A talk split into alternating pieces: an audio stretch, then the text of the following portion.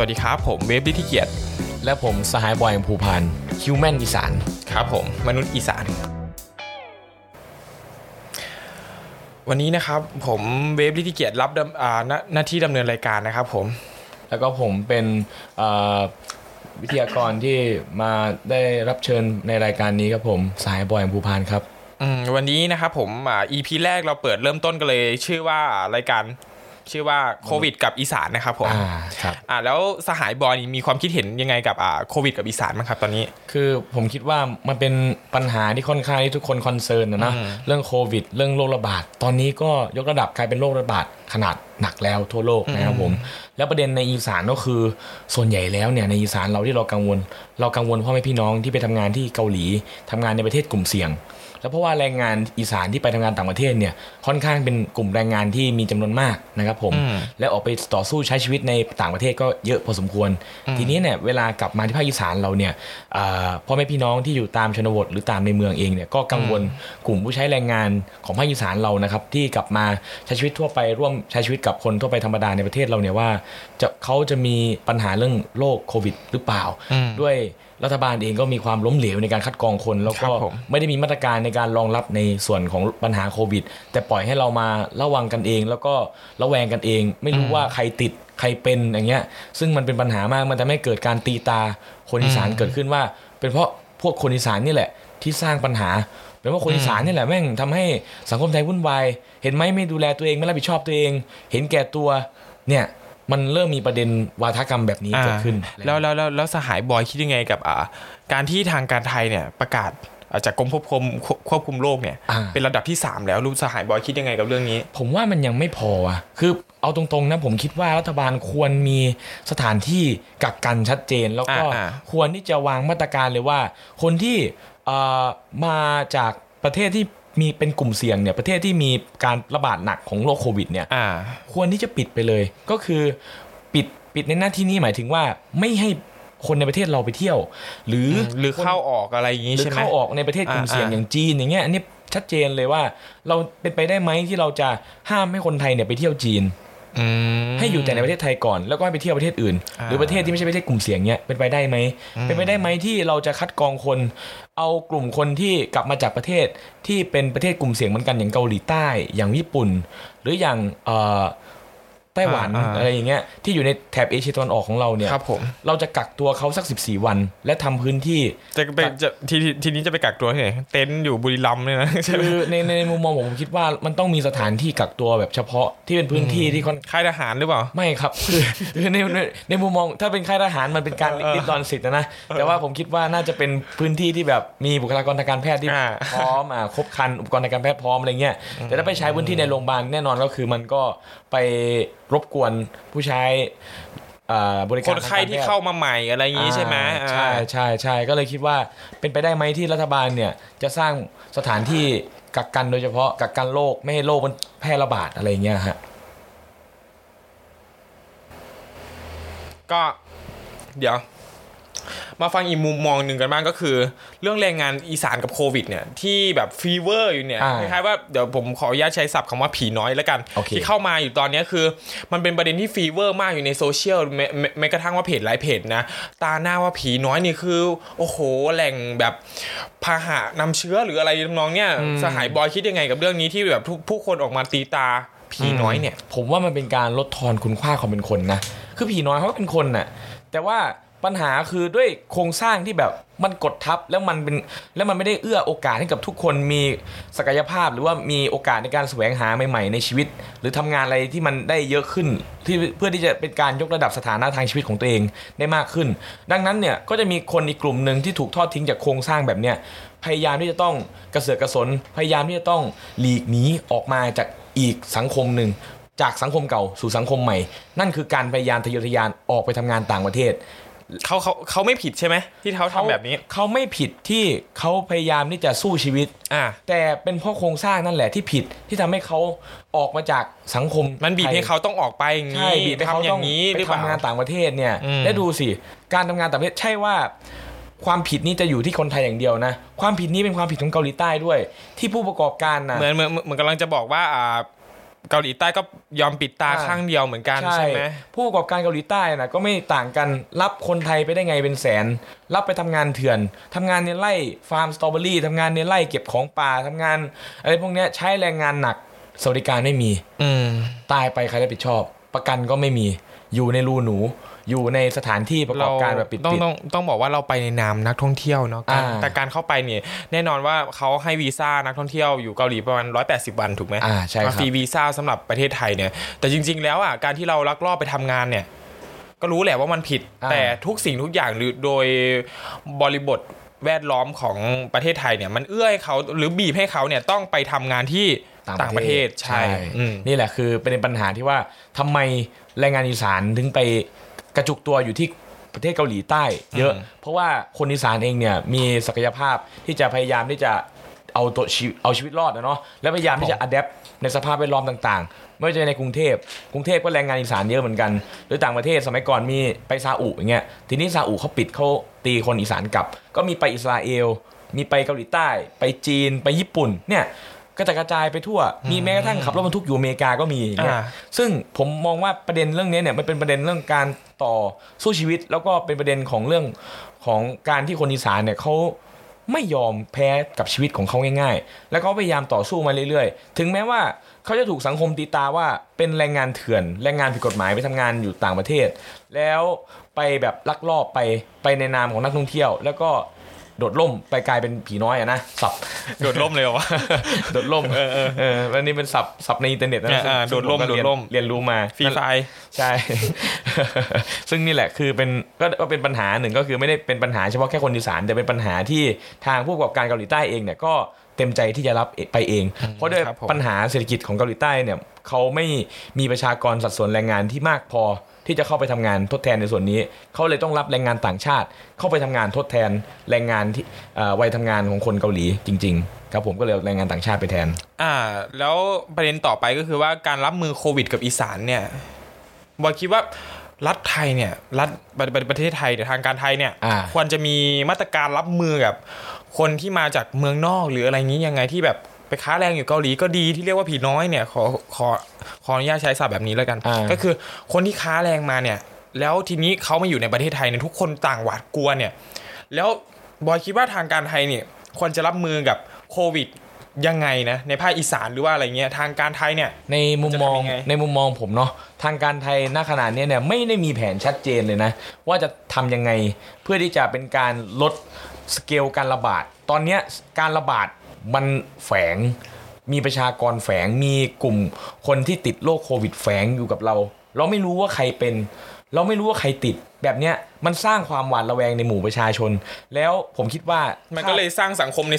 สร้างสงครามในโซเชียลการด่าทอกันอะไรการด่าทอการเหยียดแล้วก็เป็นเรื่องประเด็นของการหาว่าคนอีสานนี่แหละสร้างปัญหาพวกผีน้อยเนี่ยเป็นพวกที่ทำให้สังคมไทยเนี่ยจะต้องมารับกรรมกับเรื่องโควิดทั้งนั้นที่ความเป็นจริงแล้วปัญหาคือรัฐบาลไม่ได้มีแผนในการรับมือเรื่องนี้ตั้งแต่แรกคือสักแต่ว่าแก้ปัญหาไปเฉพาะหน้าคุณไม่ดูชีวิตคุณปล่อยให้ประชาชนกลัวกันเองอ่ะเหยียดกันเองฆ่ากันเองแบบเนี้ยระแวงกันเองมันแย่นะที่แบบเราจ่ายภาษีไปทุกปีทุกวันภาษี 7% ที่เราจ่ายไปแต่สิ่งที่เราได้มามันคืออะไรอ่ะอย่างเงี้ยซึ่งผมคิดว่ามาตรการนะในภาคอีสานเราเนี่ยเราควรที่จะยกเลิกเทศกาลที่พบปะผู้คนมากๆอย่างเช่นเกณฑ์อาหารเกี่ยวไหมเกณฑ์อาหาร ผมว่าเกี่ยวนะการที่เราปล่อยให้ชายชะกันนั่งรวมกันเป็นร้อยเป็นพันอะไรเงี้ยเราอาจจะต้องมีการระงับการเกณฑ์ทหารด้วยส่วนหนึ่งไปประมาณช่วงไหนดีคือผมไม่รู้ว่าควรจะไปช่วงไหนแต่ว่ามันควรจะเป็นหลังช่วงฤดูร้อนอ่ะอย่างเช่นว่าผมเห็นข่าวล่าสุดเขาบอกว่าจะเลื่อนสงกรานต์ไปเป็นเดือนกรกฎาเนี่ยเพื่อหนีโควิดเนี่ยอย่างเช่นว่ามันก็ไม่ช่วยขอนแก่นอย่างเงี้ยเราเฮ้ยประเทศเราแม่งจะเป็นยังไงวะภาคอีสานเราจะเป็นยังไงขนาดขอนแก่นเนี่ยเป็นที่แหล่งท่องเที่ยวที่สำคัญมากนะคำว่าสงกรานต์เนี่ยผมเข้าใจนี่แหละผมว่ามันก็ไม่ช่วยอะไรเพราะว่าคุณเห็นเม็ดเงินสำคัญมากกว่าชีวิตคนไงคุณไม่เห็นคุณค่าความเป็นคนเลยคุณปล่อยให้คนไทยกันเองเนี่ยมาด่ากันเองมาเหยียดกันเองแล้วก็มาเถียงกันเองแล้วรัฐบาลก็สนแต่เรื่องเงินสนแต่เรื่องเศรษฐกิจแล้วคุณไม่มีปัญญาดูแลเศรษฐกิจไม่มีปัญญาที่จะวางแผนระยะยาวหรือหาโครงการมาซัพพอร์ตเพื่อที่จะยกกระตุ้นระดับเศรษฐกิจตอนนี้เป็นไงเซตติดลบลงไป100จุดแล้วเป็นไงทีนี้ ทีนี้เราจะอยู่กันยังไงในสภาวะที่รัฐบาลไร้ประสิทธิภาพไร้เงินไม่ค่อยเป็นค่าเท่าไหร่แล้วเงินอย่างเงี้ยเงินที่รัฐบาลมองเห็นว่ามันต้องสำคัญมันต้องได้คิดแต่เรื่องได้แล้วเป็นไงทีนี้ประชาชนจะอดตายอยู่แล้วมาพะวงเรื่องโควิดไหนจะเรื่องหน้ากากอนามัยไหนจะเรื่องเจลค่าของชีพ 2.5 อีก PM 2.5 นี่มันตายผ่อนส่งชัดๆตายผ่อนส่งมันตายผ่อนส่งจริงๆผมว่าปัญหาไปดาวมาก่อนค่อยผ่อนเชื่อไม่ใช่ผมว่ามันเอาตรงๆนะยกเลิกไปเถอะก็คือไม่ต้องมีก็ได้ปีนี้สงกรานต์บุญพเวทอย่างเงี้ยอย่างอยู่ที่มมส.อยู่ที่มหาวิทยาลัยมหาสารคามก็มหาวิทยาลัยของเราเองเนี่ยใช่มหาวิทยาลัยของเราเองก็มีการจัดบุญพเวทไปผมก็ไม่เข้าใจว่าเขาไม่กลัวโควิดเหรอเขาปล่อยให้มีงานบุญพเวทได้ยังไงแต่พอหลังจากงานบุญพเวทจบคุณกลับทำประกาศออกมาเลยว่างดกิจกรรมทุกอย่างและตอนนี้ก็เริ่มมีการจี้ให้อาจารย์แต่ละท่านเริ่มที่จะงดการสอนเร็วขึ้นเพื่อที่จะอ้างว่าลดการพบปะของผู้คนและลดการแพร่ระบาดคุณมาทำตอนนี้เนี่ยนะทั้งที่คุณไม่ควรทำทำไมคุณไม่ทำตอนแรกอ่ะถ้าคุณทำตอนแรกมันก็คงจะลดการระบาดไปนานแล้วแล้วเนี่ยคุณปล่อยให้ระแวงกันเองแบบเนี้ยเพื่ออะไรค่าครองชีพเราก็แพงขึ้นหน้ากากอนามัยก็ต้องหาซื้อได้ยากขึ้นค่ะตลาดอย่างเช่นว่าเพื่อนผมซื้อเนี่ยก็คือเมื่อวานนี่เห็นซื้อ5ชิ้นเนี่ย80บาทใช่ป่ะวะ5ชิ้น80 5ชิ้น80บาทใช่และยังมีข่าวล่าสุดอีกใช่มั้ยที่มีคนกักตุนหน้ากากเป็นล้านชิ้นเป็นล้านชิ้นใครไม่รู้ใครไม่รู้ เป็นคนสนิทคนดังด้วยเนาะแล้วก็เอาไปขายที่จีนต่างหากอย่างเงี้ยประเด็นปัญหาอย่างเงี้ยรัฐบาลแก้ไขยังไงแก้ไขด้วยการจับดิวะก็จับไปเลยจับคนที่เอาข่าวมาแฉเอาเลยแหมทุเรศมากเลยคือมองว่าเป็นอะไรที่แบบปัญญาอ่อนแล้วก็ทุเรศมากคือรัฐล้มเหลวประชาชนหวาดกลัวเอาตรงๆนะณวินาทีนี้อีสานกับโควิดก็น่าจะเป็นปัญหาระยะยาวทีนี้ว่าอีสานเองเนี่ยถ้าจะรับมือเรื่องนี้งานประเพณีทุกอย่างเนี่ยปีนี้งดได้ไหมเพื่อช่วยเหลือกันเนี่ยถ้ารัฐบาลมันไร้ประสิทธิภาพไม่ต้องไปร่วมงานให้มันหรอกเงินปีนี้เราเก็บตุนไว้ซื้อหน้ากากดีกว่าเก็บตุนไว้ซื้อเจลช่วยตัวเองไปแล้วกันไหนๆรัฐบาลมันไม่สามารถช่วยอะไรเราได้นะผมเห็นล่าสุดนี้ก็คือแถวอนุสาวรีย์ชัยสมรภูมิที่มันเอาสเปรย์มาฉีดหน้าไล่โควิดเอาแอลกอฮอล์มาฉีดหน้าสหายบอยคิดเห็นยังไงกับการที่มหาลัยจะทำอย่างเงี้ยสมมุติว่ามหาลัยจะทำแบบนี้กับทุกคนก่อนเข้าห้องเรียนหรือแม้กระทั่งอะไรมันเป็นสเปรย์ฆ่าเชื้ออย่างงี้ใช่มั้ยฉีดหน้าอะไรเงี้ยพ่นใส่หน้าต่อเข้าปั๊มอันนี้ปั๊มลมแล้วก็ผสมกับอันเนี้ยเหมือนอัดฉีดล้างอัดฉีดแต่ว่าเอามาฉีดหน้าฉีดตัวทั้งตัวเลยก่อนขึ้นรถอะไรเงี้ยแต่ว่าถ้าเอามาทำในมหาลัยเราเนี่ยก่อนขึ้นห้องเรียนบอยคิดว่าไงสมมุตินะคิดว่ามันก็ดีกว่ามีมาตรการใหม่ๆในการรองรับกันแต่ฉีดหน้าเนี่ยนะแพร่เชื้อ ฉีดหน้าฉีดมือฉีดทั้งตัวอย่างเงี้ยก็นี่ไงเราไม่รู้ไงว่ามันจะสัมผัสเรารู้ว่ามันมาจากการสัมผัสกับคนใกล้ชิดนี้ใช่ป่ะมันก็เป็นการฆ่าเชื้ออะไรแบบนึงแต่เกินไปนะฉีดหน้า ผมว่ามันเกินไปจริงๆแต่เรื่องแต่ควรจะฉีดแบบฉีดทั้งตัวอะไรเงี้ยฉีดจุดที่แบบเราต้องสัมผัสเช่นมือเนี่ยมันสกปรกอยู่แล้วอย่างเงี้ยแล้วก็มันมีแคมเปญนึงผสมdon't touch face อะไรเงี้ยแคมเปญอย่าจับหน้านะอะไรเงี้ยแคมเปญลดการสัมผัสหน้าลดการเช็คแฮนด์ฝรั่งเดี๋ยวนี้ก็เริ่มที่จะเปลี่ยนการจากการเช็คแฮนด์เป็นการทำอย่างอื่นแทนเช่นแบบเซฮายแทนอย่างเช่นจูบกันไม่ใช่จูบกันก็ยังสัมผัสแบบเป็นปากต่อปากอยู่มันก็ยังอันตรายอยู่น่ากลัวจริงนะน่ากลัวจริงนั่นแหละคือในเมื่อรัฐมันไม่สามารถที่จะตอบสนองอะไรเราได้ประชาชนนี่แหละก็ทำฝนหลวงเองเอาแอลกอฮอล์ไปผสมกับฝนให้มันในอากาศแล้วก็หล่นลงมาไงมันน่าจะเจือจางนะเขาว่าเลยนะ 70% ใช่ไหม 70% ให้เราไม่สามารถดันถึง220ได้เลยหรอเปอร์เซ็นต์อะไรเงี้ยแล้วให้มันลอยขึ้นไปในอากาศอ่ะช่วยกันดิผมก็ไม่รู้นะผมไม่ได้จบเคมีมาผมเรียนการเมืองมานั่นแหละคือมันก็เป็นประเด็นที่น่าวิตกกังวลแล้วก็มหาลัยเองก็ไม่เห็นมาตรการอะไรที่จะซัพพอร์ตนักศึกษาจริงๆมีแต่แค่ประกาศที่เพิ่งออกมาเมื่อไม่นานมานี้เองเรื่องการงดกิจกรรมแล้วไงต่อทีนี้ผมก็อยากจะรู้เหมือนกันว่าทางภาครัฐจะมีปัญญาช่วยประชาชนยังไงปัญญาเลยวะเอาหัวข้อต่อไปวัฒนธรรมความเชื่อกับโควิดเนี่ยวัฒนธรรมความเชื่ออีสานกับโควิดเนี่ยถ้าสมมุติว่า โควิดมาเกิดในภาคอีสานมันจะเกิดอะไรขึ้นถ้าเกิดในที่แรกนะของโลกเนี่ยมันจะเกิดอะไรขึ้นไล่ปอบ ผมว่า มันจะมีการไล่ปอบมันจะมีการแบบสะเดาะเคราะห์หรือแม้แต่แบบเห็นคุณเห็นจอมปลวกไหมไหว้จอมปลวกไล่โควิดอะไรเงี้ยหรือจอมปลวกไล่โควิดร่างทรงอะไรพวกเนี้ยร่างทรงไล่โควิดเราจะเห็นแบบความเชื่อเก่าๆในภาคอีสานนะครับหลายๆอย่างอย่างเช่นผีฟ้าผีอะไรอย่างงี้เนาะเราอาจจะไม่เอาเสื้อแดงมาหน้าบ้านว่าบ้านนี้ไม่มีผู้ชายแม้กระทั่งว่าให้ผู้ชายทาเล็บเนี่ยนุ่งเสื้อชั้นในนุ่งเขาเรียกว่าบ้านผมเอิ้นหมากกะแล่งอ่ะเนาะนั่นแหละเอาไม้นี่อ๋อซึ่งผมว่าประเด็นเรื่องความเชื่อเนี่ยผมคิดว่ามันอาจจะเพิ่มการสัมผัสเพราะว่าความอย่าลืมนะความเชื่ออีสานเนี่ยมันเน้นการทำพิธีกรรมหมู่แล้วคนมันต้องออกมาพบปะกันออกมานั่งรวมกันอะไรเงี้ยอันนี้ต้องบอกก่อนนะครับว่าพวกเราไม่ได้ลบหลู่อะไรอันนี้คือสถานการณ์สมมติคือซึ่งเรามองว่าถ้ามันเกิดในอีสานจริงเนี่ยคนอีสานมุมมองของคนอีสานเนี่ยควรมองไปในรูปแบบไหนเฉยๆนะครับอันนี้ต้องขออภัยด้วยนะครับถ้าคิดแบบว่าจะลบหลู่อะไรซึ่งทางเราไม่มีเจตนาที่จะลบหลู่อะไรเลยใช่อันนี้ต้องพูดก่อนว่าไม่ได้มีเจตนาลบหลู่แต่ว่าเราวิเคราะห์กันว่าด้วยความเชื่อและประเพณีหากอีสานเจอกับภัยโควิดเป็นที่แรกเงี้ยครับผมอย่างถ้ามันเกิดสมมติอยู่เกิดที่หมู่บ้านโคกอีโดยอย่างเงี้ยสมมตินะ example โคกอีโดยถ้าโคกอีโดยเนี่ยมันเกิดโควิดระบาดขึ้นชุมชนโคกอีโดยเกิดการแตกตื่นเอาแล้วไปหาพระน้องสติงแบ้อะไรอย่างงี้บ้างค่ะกันไปหาอะไรอีกอ่ะน้องเขียด ไม่ไปหาพราหมณ์ไปหาผู้นำทางความเชื่อน้องงูเหลือม อย่างเงี้ยเป็นต้นที่แบบว่ายายอันนี้เป็นโรคอะไรเนาะทำไมป่วยอีดีดอดจู่ๆไอเป็นเลือดจู่ๆแบบนอนติดเตียงโดยที่ไม่ทราบสาเหตุแล้ววันต่อมาก็ป่วยเรื้อรังไตวายสุดท้ายก็ตายพอหมอมาวินิจฉัยไม่สามารถวิเคราะห์โรคได้อะไรอย่างนี้ไม่สามารถวิเคราะห์โรคได้ไม่เคยเจอโรคนี้มาก่อนคนก็อาจจะ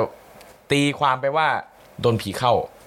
โดนผีสิงโดนเล่นของอะไรเงี้ยโดนปอบกินตับโดนปอบเข้าสิงโดนผีท้องถิ่นกินเครื่องใน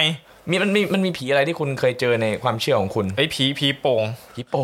งแล้วก็มีผีอะไรวะผีเป้าผีฟ้าภาคอีสานไม่ค่อยมีเท่าไหร่ส่วนมากก็จะเป็นผีกองก้อยหรือว่าอะไรอย่างเงี้ยที่มันก็เป็นเหมือนอันเดียวกันกับผีโป่งเปล่าก้อยคนละอันแล้วก็จะมีแบบผีปอบเลยความเชื่อมากๆของคนอีสานก็จะมี1เลยผีปอบแล้วก็2เนี่ยที่เห็นทำกันบ่อยๆนี่ก็คือเขาเรียกว่าอะไรวะผีแม่ไม้ที่ให้ผู้ชายแบบทาเล็บหรืออะไรเงี้ยแล้วก็สวมเสื้อชั้นในบ้างสวมเสื้อหมากกระแหลงบ้างทาเล็บแล้วก็เขียนเสื้อสีแดงๆว่าบ้านนี้ไม่มีผู้ชายอันนี้ก็คือความเชื่อของคนอีสานที่อยู่ในสิ่งในบริบทแวดล้อมเราดีกว่าก็จะเป็นแบบนี้ก็คือเน้นการรวมตัวกันทำพิธีกรรมแล้วก็พยายามที่จะปัดเป่าสิ่งชั่วร้ายออกไปจากหมู่บ้านหรือบางทีจะเป็นการแบบไล่คนที่คิดคาดว่าจะถูกสิงหรือคาดว่าจะโดนสิ่งที่ไม่ดีครอบงำอยู่อะไรเงี้ยมันก็มีพิธีกรรมอะไรแบบนี้เกิดขึ้นแต่ผมคิดว่าถ้ามันอยู่ในอีสานจริงๆครั้งแรกอ่ะมันอาจจะเกิดการระบาดหนักก็ได้นะอะไรอย่างเงี้ยเพราะว่าด้วยรูปแบบอันนี้ผมพูดก่อนนะผมไม่ได้มีเจตนาลบหลู่นะแต่ผมพูดก่อนว่าด้วยลักษณะพิธีกรรมแล้วก็ลักษณะความเชื่อที่แบบนี้แบบนี้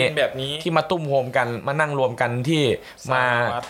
ทำอะไรแบบนี้รวมๆกันเนี่ยแล้วใช้คนจำนวนมากเนี่ยเพื่อที่จะสร้างพิธีหรือสร้างบางสิ่งบางอย่างที่จะเป็นการสร้างความแบบ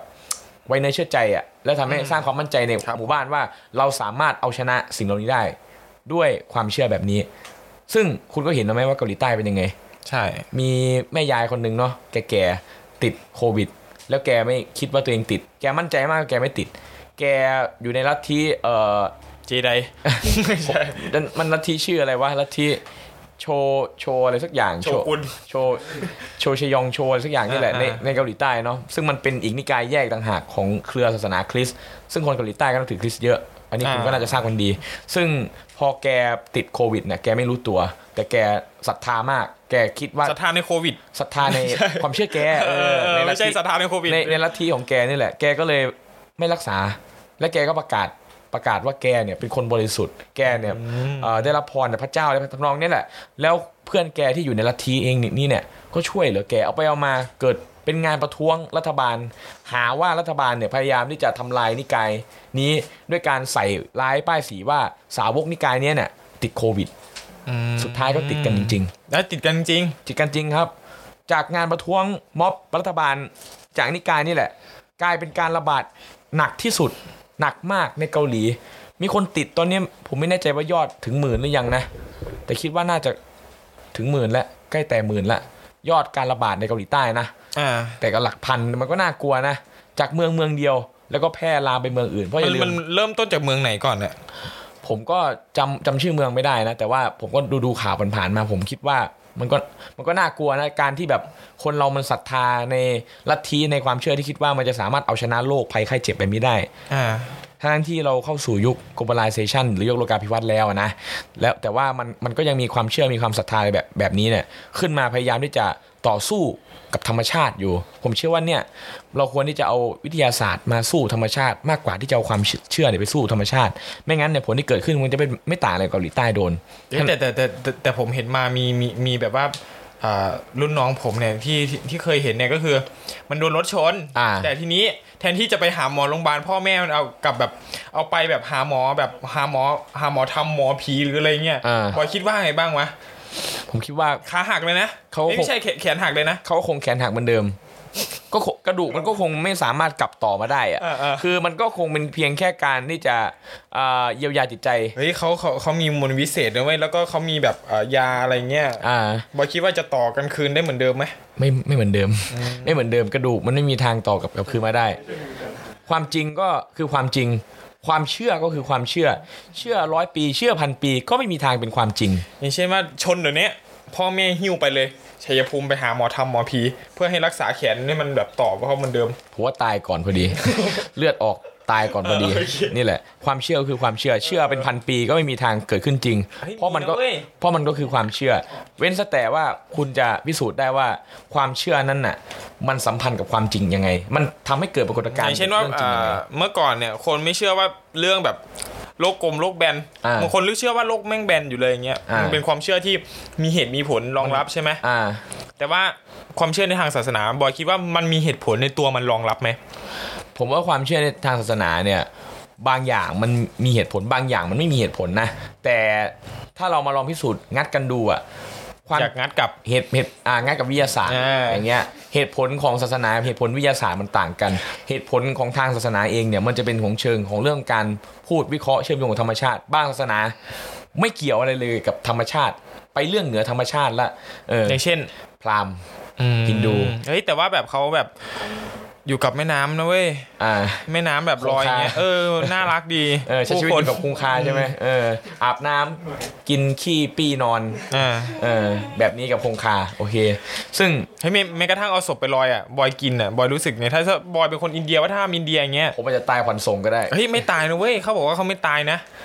ขนาดไอ้เนี่ยไปดูaverage life อ่ะคือค่าเฉลี่ยของอายุอ่ะของคนอินเดียอาจจะต่ำก็ได้นะทั้ง PM 2.5 ที่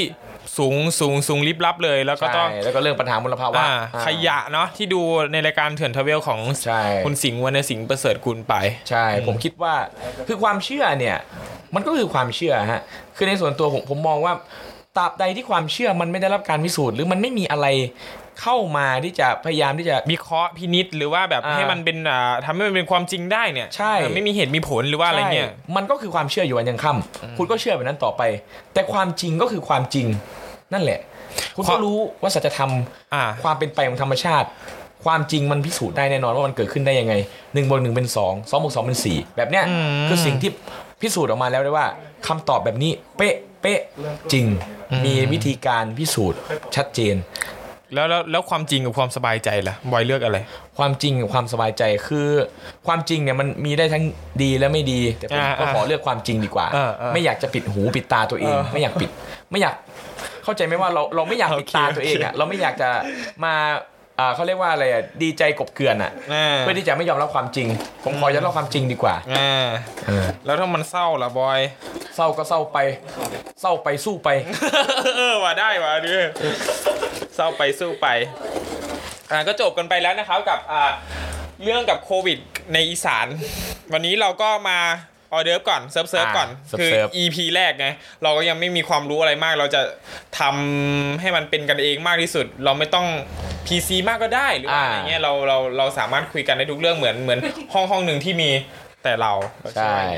แล้วก็พบกันใหม่ใน EP ต่อไปแล้วก็รอลุ้นกันดูว่าเราจะมาพูดเรื่องอะไรกันเรื่องอาจจะเป็นเรื่องไอ้นี่หรือเปล่าเรื่องการต่อสู้ของเราหรือเปล่าหรืออะไรเงี้ยในภาคอีสานเลยการต่อสู้ของนิสิตนักศึกษาในภาคอีสานอะไรงี้เนาะการต่อสู้ประเด็นปัญหาพื้นที่ก็รอติดตามกันต่อไปฮิวแมนอีสานครับผมมนุษย์อีสานแล้วเจอกันใหม่สวัสดีครับสวัสดีครับ